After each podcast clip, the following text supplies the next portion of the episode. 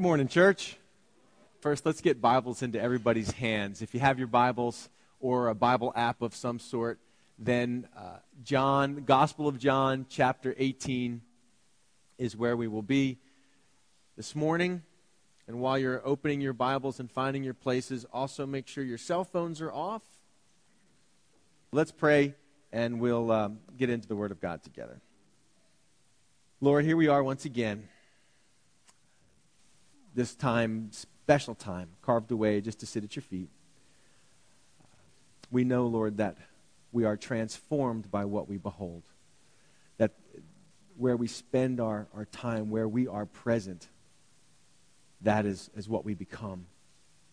So, Lord, we are here wanting to be made more like you, to be transformed. Not conformed to what the world tells us we should be or the images that others tell us we should be, Lord. We want to be transformed by the renewing of our minds and made into the image of your Son. So, Lord, I pray that anything that would be quenching your Spirit this morning, anything that would be inhibiting us from being able to hear what you're trying to say to us, Lord, any sin in our lives, I pray that even now as I pray, that there would be a heartfelt repentance in anybody that needs to turn away from an area of sin, turn away from an area that would keep them distant from you personally, Lord, that we might draw close. We just think of your word that says, draw close to God, and he will draw close to you. Resist the devil, and he will flee.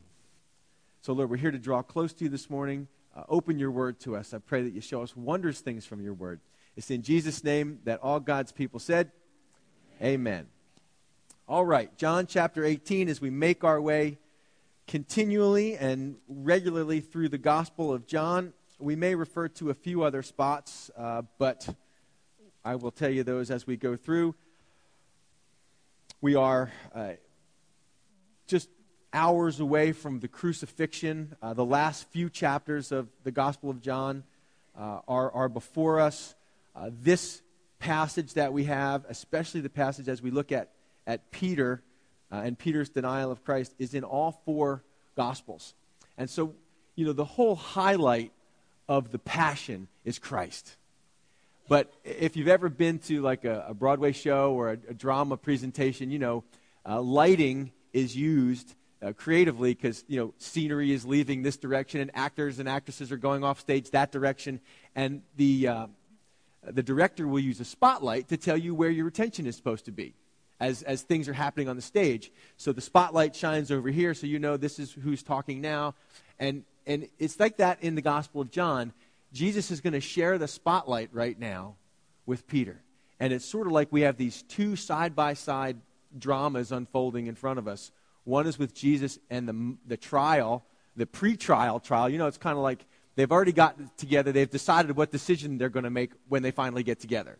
So it's everything that Jesus goes through is all very, it's like a circus. It's very crooked. It's very wrong. But they're meeting, and we'll read that this morning. And then it goes back, the spotlight shifts then to Peter. At the same time, these two things are going on. And so we have to ask ourselves, Lord, why is this story of Peter so important that you've chosen, your Spirit's chosen to include it in all four of the Gospels? And so I hope you leave being able to answer that question. Most of you are familiar with the story of Peter denying Jesus, yes? And which of us would be there to pick up stones to throw at him? Because we've all been there in one way or another, haven't we? I think every one of us would say there was a time or a way in our life that we sort of denied the Lord. And again, we'll talk about this as we go through. So we'll pick up in chapter 18. We left off in the garden, Jesus being arrested, Judas betraying him with a kiss. It's either very late at night or very early in the morning. It's certainly pre-dawn. The sun is not up. This cohort of soldiers comes carrying lanterns and clubs and swords. And who were they trying to arrest? A Galilean carpenter. It's a very strange picture. An unarmed Galilean carpenter who, by the way, could easily have run and hidden, but he didn't. And we talked last week about how through this whole thing, Jesus is completely in control. He's not, he's willingly, this is a love story. And some of you have heard different things about the Bible or what the Bible's all about, you know, of the judgmental God of the Old Testament or whatever you've heard. The Bible is first and foremost a love story. And God so loves the world, and you know that. But it's not just about the world, it's about you. And so Jesus willingly goes through what the things that love will do. Isn't that true? You parents, you know that. You know the things that love will do, the love of a parent for a child. And this is the love of God for his people. And so he's willingly enduring the shame and the cross and all these things leading up. Why? For the joy set before him. For obeying the Father and for seeing you saved. It's worth it. Worth every second, he would say, I'm most certain. So this is all happening. Peter takes out his sword. Jesus never told him to do it. I'm not sure Jesus even knows he brought it. But Peter brings his sword, and he gets real fancy, and he lops off the servant's ear, the high priest's servant's ear named Malchus. He lops off his ear, and Jesus performs his last miracle before the crucifixion of reapplying, the ear. Pop that thing back on there. No, he didn't do that, but I just thought it sounded neat. And that's where we left off. Jesus tells, verse 11, Jesus said to Peter, "Put your sword into the sheath. Shall I not drink the cup which my Father has given me?" Jesus, this is the role, this is the life God has for me. He's fully human, fully God, hard to understand those things, but this is God's will for him. He prayed in the garden, "Not my will be done, but thy will be done." And so he tells Peter, look, I've got to do this. So verse 12, the detachment of troops and the captain and the officers of the Jews arrested Jesus and bound him, as if that would hold him, right? I mean, this is the guy that said, I could call down, thousands of angels to fight for me. So they put some ropes or whatever they put on his hands. They bind him. Again, Jesus, you can't bind him if he slipped through the crowd so many times. They would try to catch him. They would, they were envious of him. He would perform a miracle. They'd try to grab him, and he just kind of slipped through the crowd. The only reason he's bound, they would have no power unless God had given him the power to do that. So they bind him willingly, and they led him away to Annas first, for he was the father-in-law of Caiaphas, who was high priest that year. So a little bit of history here. I'll try not to bore you too much. Annas was the power broker in and around the religious sectors in Jerusalem. This was the top dog, even though you know that oftentimes the person who holds the position isn't the person who really has the power. Annas had been the high priest for a number of years. Then he had 4 sons that were also high priests, and now his son-in-law is the high priest. And remember the story about Jesus overturning the tables of the money changers? Well, Annas, when you came to Jerusalem, you'd bring your sacrifice, and the priests that looked over your sacrifice had to be blemish-free. And so, of course, you're coming now, and you would bring your sheep or your goat or whatever you bring, and they would undoubtedly find a problem, a blemish in your sacrifice. Oh, sorry, that's not going to be acceptable. But we have blemish-free animals that we can sell you gladly over here for a much increased price. And not only that, you don't have temple shekels, you don't have the right currency. Well, we have tables over there, and we're sure to give you a lousy exchange rate. So they get you coming, they get you going, and that whole area where that all occurred, all the buying and the selling and all the cheating, look, the last thing God wants. This is what Jesus said. He said, you've turned the Father's house should be a house of prayer, and you turned into a den of thieves. And the place where all that was occurring was called the Bazaar of Annas. Guess who sat on top of all of the wealth they were amassing and all of the power that was taking place and being exercised in extortioning the people that were coming to God? It was Annas. And it was ultimately the tables that he overturned were under Annas' control. So it's no doubt that Annas says, you got him, I want to see him first. Right? You can see the politics behind this. You see that, God wants to take away any barriers that would keep people from coming to him. I truly, truly believe that. Any barriers? Now, of course, the truth is going to be the truth. But people are saved by faith through God's grace, not by having the right skin color or the right economic group or being born in the right country or with privilege or any of those things. The cross and faith and grace make the ground absolutely level anybody. That's why the Bible can so boldly say, whosoever wills can come. Nothing in the way. You can come. And so Annas would put things in the way. People would have to cost them money, and people would get really questioning about religion because of that. Remember Eli's sons, Hophni and Phinehas, in the Old Testament, very corrupt, and they would do. You know, people would bring their sacrifices, and they would just were very abusive to the people that were coming, and it made people hate going to the temple because of the abuses. And I think we all can resonate with how that happens, right?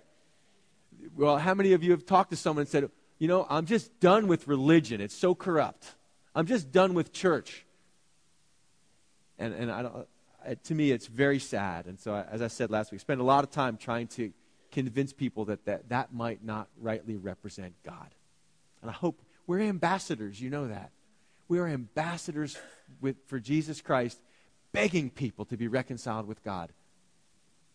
So they go to Annas first, and he was the father-in-law of Caiaphas, who was the acting high priest at the time. Now, it was Caiaphas who advised the Jews that it was expedient that one man should die for the people. So this is something Caiaphas had said previously. He was telling a truth. He was giving a prophecy about one man dying for all, and he didn't even realize it. But so this is just an identification John gives us. So now the spotlight moves from there, and we'll come back to that trial in a minute, and it moves to Simon Peter, verse 15. And Simon Peter followed Jesus, and so did another disciple. So after, you know, the whole hullabaloo in the Garden of Gethsemane, Jesus gets arrested. All the disciples scatter. I mean, they're out of there because now this is not going how we thought it would go. I mean, Jesus is supposed to, you know, conquer these. He's supposed to overthrow Rome, and we're with him, you know. And he gets arrested. It's like, what is going on? So the disciples scatter. And Peter and this other disciple mentioned here also probably scatter just far enough to be able to watch what's going on. And then as the group as a whole, the entourage begins to go back to the temple area. They cross back down over the Kidron and back into the Temple Mount. Peter and this other disciple are sort of following at a distance. Like, we want to see what's going on here. And so Simon Peter followed Jesus, and the other Gospels say he followed at a distance. And so did another disciple. There's a lot of debate about who this other disciple is. Most people say it's probably the author of the Gospel of John, John himself. There's some good evidence for that. There's a little more to the story here. Now, that disciple was known to the high priest and went with Jesus into the courtyard of the high priest. So he had access all the way into the courtyard of the high priest. But Peter stood at the door outside. Then the other disciple, who was known to the high priest, went out and spoke to the doorkeeper, her who kept the door, and brought Peter in. So the other disciple got Peter access into the courtyard. And then, well, let's stop right there. So this other disciple, there's some historical information that says that, you know, John is probably this disciple. His family had a fishing business in Galilee. There's some evidence in the temple area that the family of John had a fish kiosk right there that the priests and the high priest would frequent. So, and that's quite possibly how John would have known the high priest and had that access if it was him. You know, if you want to argue something else, feel free to do so. But the point is, he had access. He brings Peter in. And then look at verse 17. Then the servant girl who kept the door said to Peter, "You are not also one of this man's disciples, are you?" And Peter said, "I am not. I'm not. No, I'm not one of his disciples." Now, this whole story is, again, I say, we've all been there. I think we all know that feeling. This is, how can we be so courageous in one setting? I mean, here's Peter in the garden. He draws his sword, man. He's ready to fight. He tells Jesus, "Look, even if everybody forsakes you, I'll die with you." And I think he meant it. I think he was serious about that. I think it also looked good to the other disciples. We'll get to that later on. But I think he meant it. And there he is in the garden, ready to fight for Jesus. When there's Jesus is there, other people are there. But now he's alone. And that same Peter, who's got so much courage in one setting, is confronted by a little servant girl. And he caves. Why does that happen to us? Why is it that we work so hard to identify ourselves based on what other people think of us? I think this was a struggle for Peter. You know, now, we're going to meet a different Peter in the book of Acts, right? Less than 2 months later, it's this same Peter who denied the Lord. I think this is one of the things we're supposed to see. This is a low point for Peter. He failed. He caved. He was weak. But so are we. And when Jesus is resurrected, this is recorded in the Gospel of Mark, when Jesus is raised from the dead, and the angels come back, and the angels there telling the girls, and they're telling the women at the tomb, and it says, go tell the disciples and Peter. And that is such an important line. It's almost like there's this special note. Tell all the disciples I'm alive, and don't forget to tell Peter. I want to see him. And so there's a restoration that happens in Peter's life. And then in the book of Acts, we see the Spirit filling the disciples, the 150 or so that are in the upper room. Spirit of God comes upon them for power, and they become witnesses with boldness. And Peter then stands up, and he's the first one to preach a sermon. 3,000 people get saved. Same Peter. And then chapter 3, there they are at the gate, beautiful, healing the lame man. And Peter stands up and says, hey, it's not our faith. This is faith in Jesus, in his name. So how does that, the difference, Spirit-filled. But then you fast forward to the book of Galatians, and this is what I want to talk to you a little bit about. Even though Peter had such great victories there in the book of Acts in the early days of the church, do you know what happens in Galatians chapter 2? Maybe you don't, by the looks on your face. Like, tell us what happens in Galatians chapter 2. Peter begins to struggle with hypocrisy, because you see there were Jews and there were Gentiles. They hated each other, and then God puts them together in the church. God has a sense of humor. Excuse me. And Peter was a Jew, and there he is in Antioch, in this place where the church is, and he's eating together with the Gentiles, and they're sharing hamburgers together, and barbecue and that whole deal, enjoying it. But then people came from Jerusalem, people of Jewish background, who were a little more strict in their observance of food laws.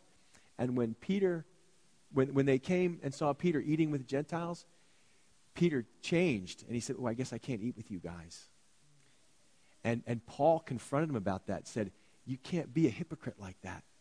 So I think Peter, something in him, just like that something in us, that, maybe it's at school. Maybe someone here in church, you're in youth group together.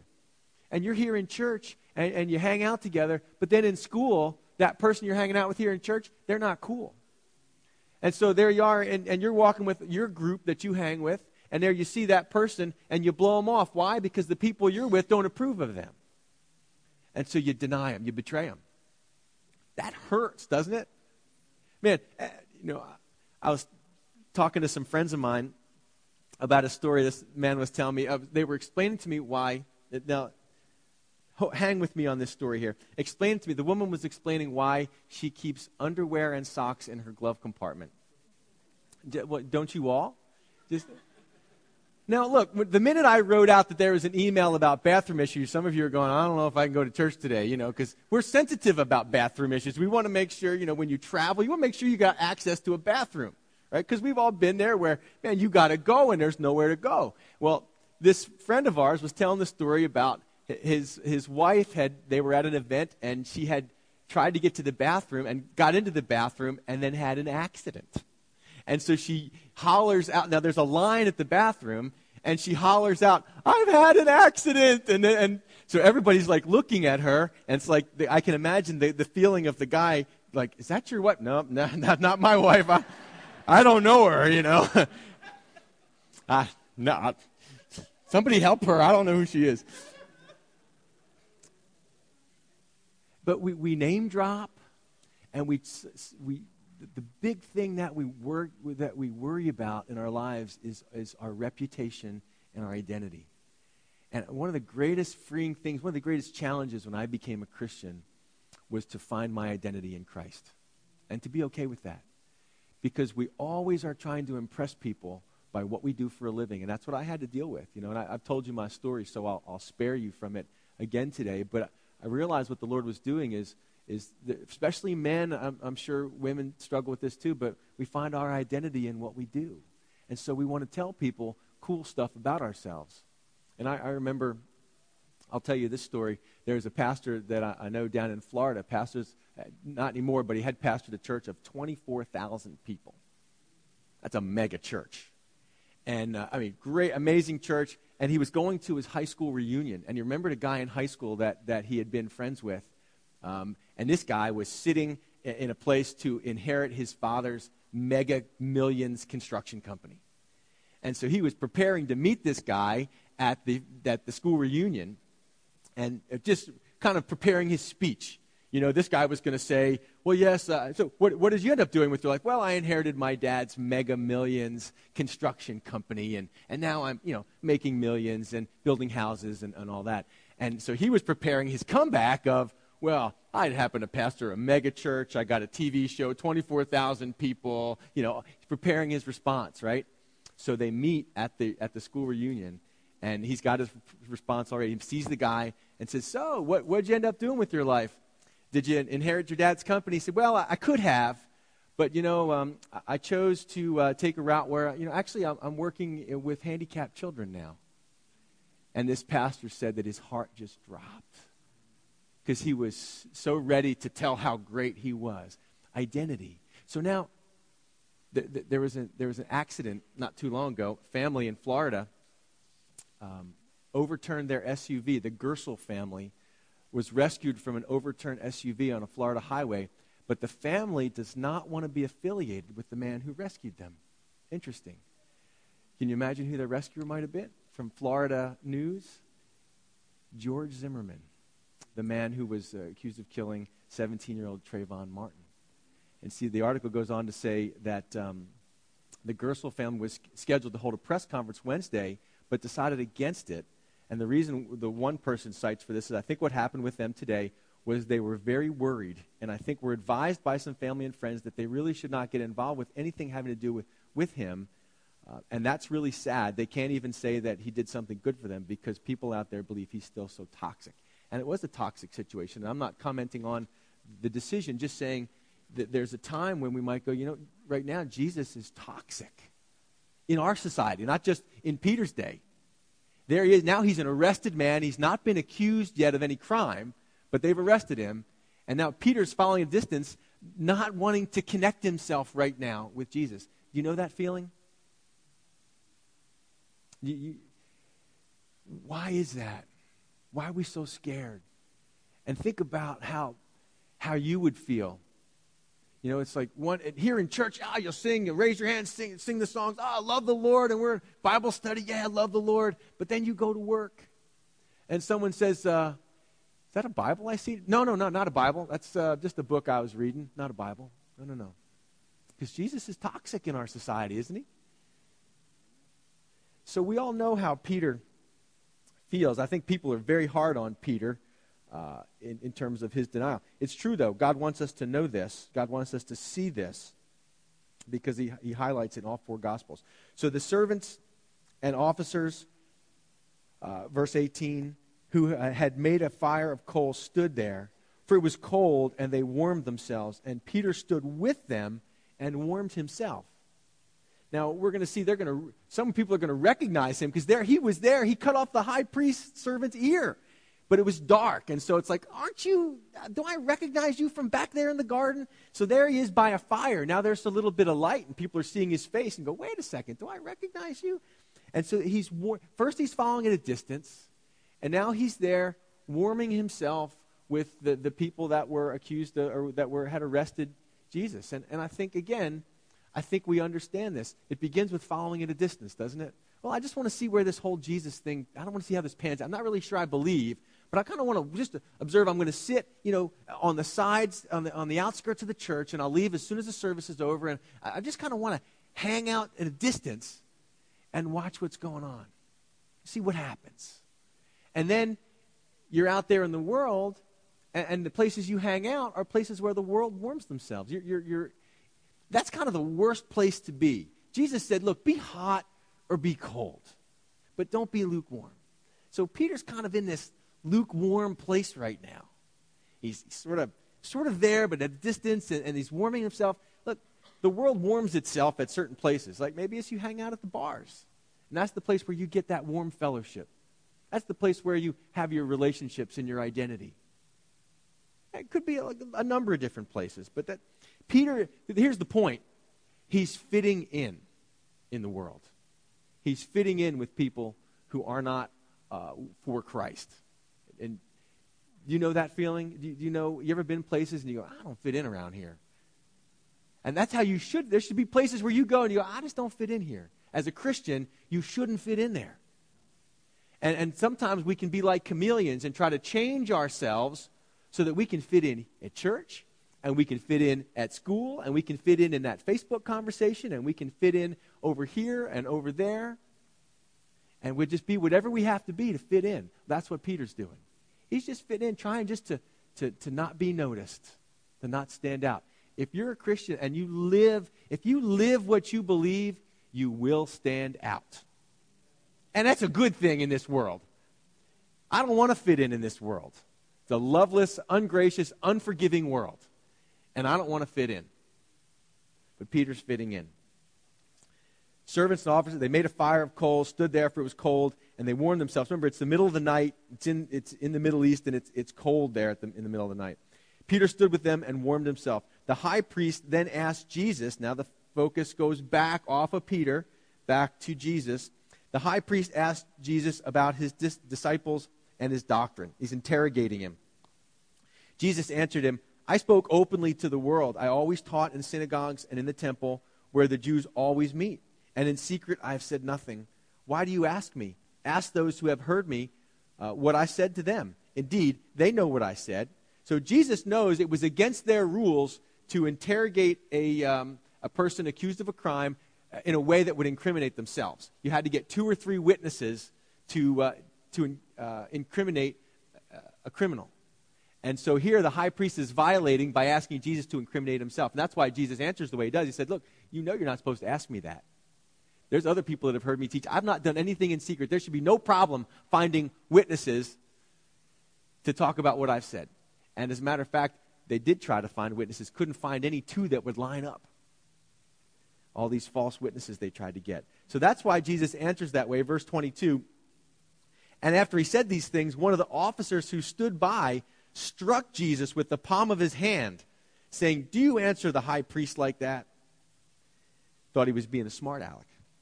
And Jesus answered him, if I have spoken evil, bear witness of the evil. But if well, why do you strike me? And what an answer. Is that how you would have responded? You think you could have kept your cool that way? Somebody slaps you across the face? You're going to keep your cool? Jesus he's not only completely in control of the situation, he's completely in control of his emotions. That's awesome. He's the perfect man. He's completely in control. Get this, he's completely in control of his tongue. I was at the post office the other day. This is, we have a fairly, growing church here, and we see each other in the community, right? And so I'm at the post office. I'm backing out, and, the Palmyra Post Office has a small parking lot, and so I start to back out. I look, and I'm backing out, and I see a car. As I'm backing out, I see a car in the rearview mirror, so I hit the brakes real fast, and I'm still looking in the rearview mirror. We didn't hit. But I see my window's down, and I hear curse words start flying. And now I'm a gentle guy, but I'm like, I got to address this, And I have fun. Look, I have fun. I wasn't mad. I was a bouncer in bars for years. I've had lots of stuff said to me. You learn to ignore all of it. So I just pull back into my spot, and I'm like, okay, I got to meet this guy who's just cursing me. I mean, I'm telling you, mad at me. So I get out, and I look into the driver's side, and that guy knows me, and I know him. And oh, did the conversation, oh, Pastor Steve. Didn't know that was you. Excuse my French.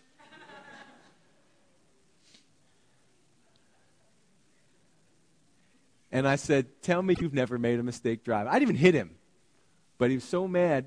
I said, tell me you've never made a mistake. And it was just, so we had a good conversation. Completely. Look, this is one, I want to be, and maybe you're the kind of person that needs to be filled with the Spirit, in control of your emotions, and in control of your tongue. The tongue is the final frontier for the Holy Spirit in your life. The person who has control of his tongue has control of his life. Hey, Jesus says, if I've done something wrong, tell me what it is. He hasn't done anything wrong. Or why are you hitting me? Then Annas sent him bound to Caiaphas, the high priest. So now they'll convene the Sanhedrin, and they'll have a second trial early in the morning, earlier than they're supposed to meet. All this is against their policies. But it's all just pushing Jesus through the system to get him condemned so they can get him killed. But you have to know, if you look at the other Gospels, John leaves out some things. They spit on Jesus. They blindfolded him and punched him and said, if you're who you say you are, prophesy. Tell us who's hitting you. Come on, Son of God. Tell us who's hitting you if you're so smart. And just all that he endured. And again, he endured it without a word. He was guilty of one thing, being exactly who he said he was. That's all he was guilty of. So the spotlight shifts again, verse 25, and we'll be through in just a few minutes here. Then Annas sent him bound to Caiaphas, the high priest. Now Simon Peter stood and warmed himself. Therefore they said to him, you are not also one of his disciples, are you? I mean, this is opportunity number 2 for Peter. And what does he say? He denied it and said, I am not. One of the servants of the high priest, a relative of him whose ear Peter cut off, said, did I not see you in the garden with him? And Peter denied again, and immediately a rooster crowed. So, if you read the other 3 Gospels, you'll see that not only did Peter deny, he pronounced an oath, I swear to God I don't know him. Let me be cursed if I know that man. That's called a low spot in your life. How do you recover from that? I mean, Peter does. He does. By the grace of God, Peter does. But he so badly wanted to convince them that he had nothing to do with Jesus that he would even pronounce a curse on himself to prove that he was. Now, was he scared? I don't know if he was scared of being arrested also, but this is the same guy that was so full of courage just a few minutes before. And we know that feeling. One setting, one place so full of courage, and another place just such a weak moment. And so this is, he curses, he says, I. Now, he knows everything that's happening to Jesus. He's close to Jesus, so much so that when they lead Jesus out, there's a sequence of events here. Jesus looks at Peter, the rooster crows, Jesus looks at Peter, because Jesus was the one that said, Peter, before the rooster crows 3 times, you'll deny me.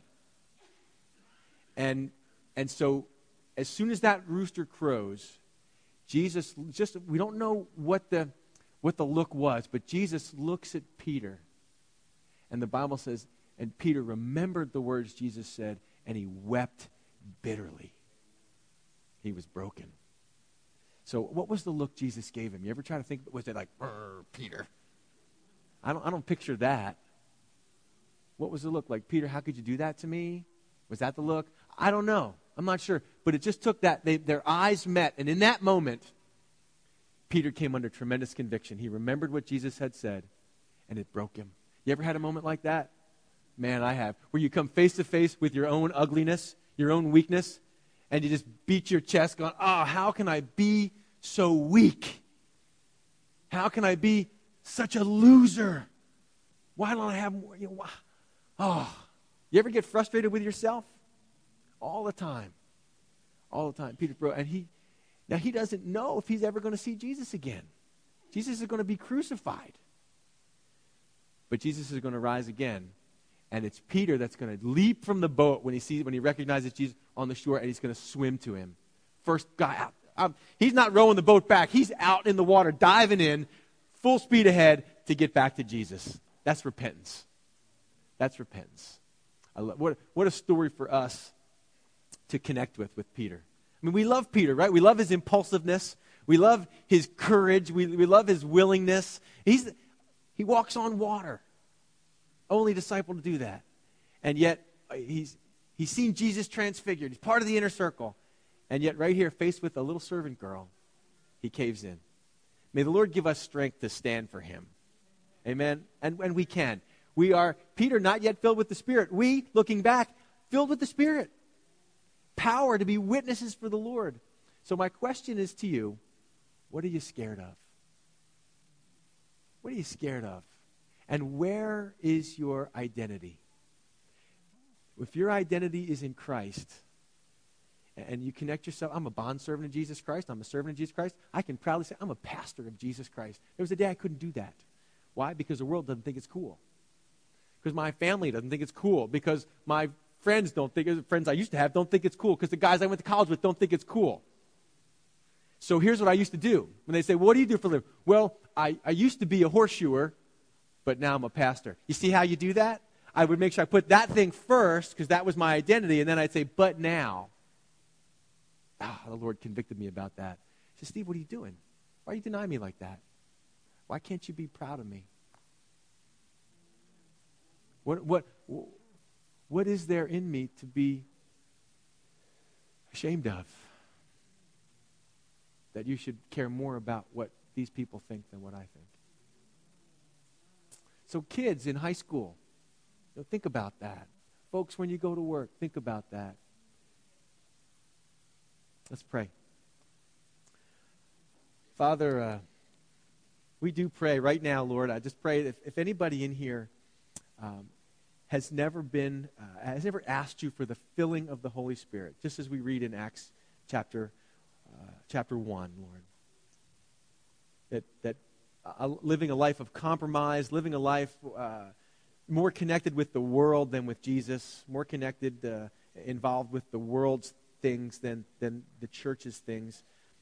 Lord, I pray for the filling of your Spirit on all of us this morning, that we would be, that we would have power, and we would be your witnesses in Fluvanna, Charlottesville, and Guatemala, and Mexico, and Uganda, and Ethiopia, and Ukraine, and all the other places that we go, Lord.